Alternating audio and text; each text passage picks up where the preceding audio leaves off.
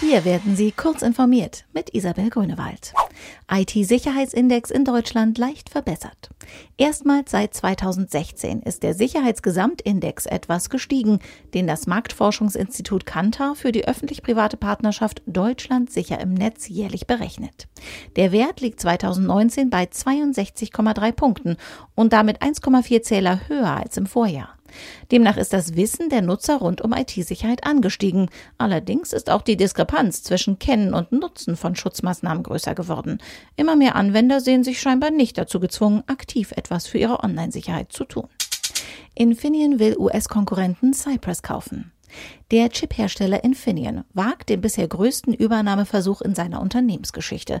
Der DAX-Konzern will für 9 Milliarden Euro den US-Konkurrenten Cypress Semiconductor übernehmen. Dazu sollen den Aktionären des Unternehmens $23,85 je Anteil geboten werden, wie Infineon mitteilte. Mit dem Zukauf würde der Konzern aus Bayern nach eigenen Angaben zur Nummer 8 unter den Chipherstellern weltweit aufsteigen. Zugleich sieht sich Infineon damit als künftige Nummer 1 bei Chips für den Automobilmarkt. Huawei fährt Smartphone-Produktion zurück. Wohl wegen der US-Sanktionen gegen die chinesische Tech-Firma will Huawei vorerst weniger Handys produzieren.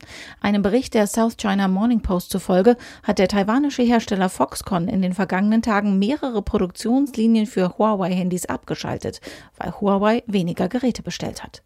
Unklar ist dem Bericht zufolge, ob die Smartphone-Produktion von Huawei langfristig oder nur vorübergehend verringert wird. Autonom fahrender Bus wird auf Sylt gut angenommen. Wenige Wochen nach dem Start des Linienbetriebs für den autonom fahrenden Bus in Keitum zeigen sich die Verantwortlichen zufrieden. Der Bus wird sehr gut angenommen, sagte der Betriebsleiter der Sylter Verkehrsgesellschaft Sven Olaf Settig der dpa. Die Auslastung betrage 80-90%. Der kleine blaue Bus fährt auf einer 2,7 Kilometer langen Strecke auf öffentlicher Straße fahrerlos durch den Inselort. Er hat allerdings einen Operator an Bord, der notfalls eingreifen kann.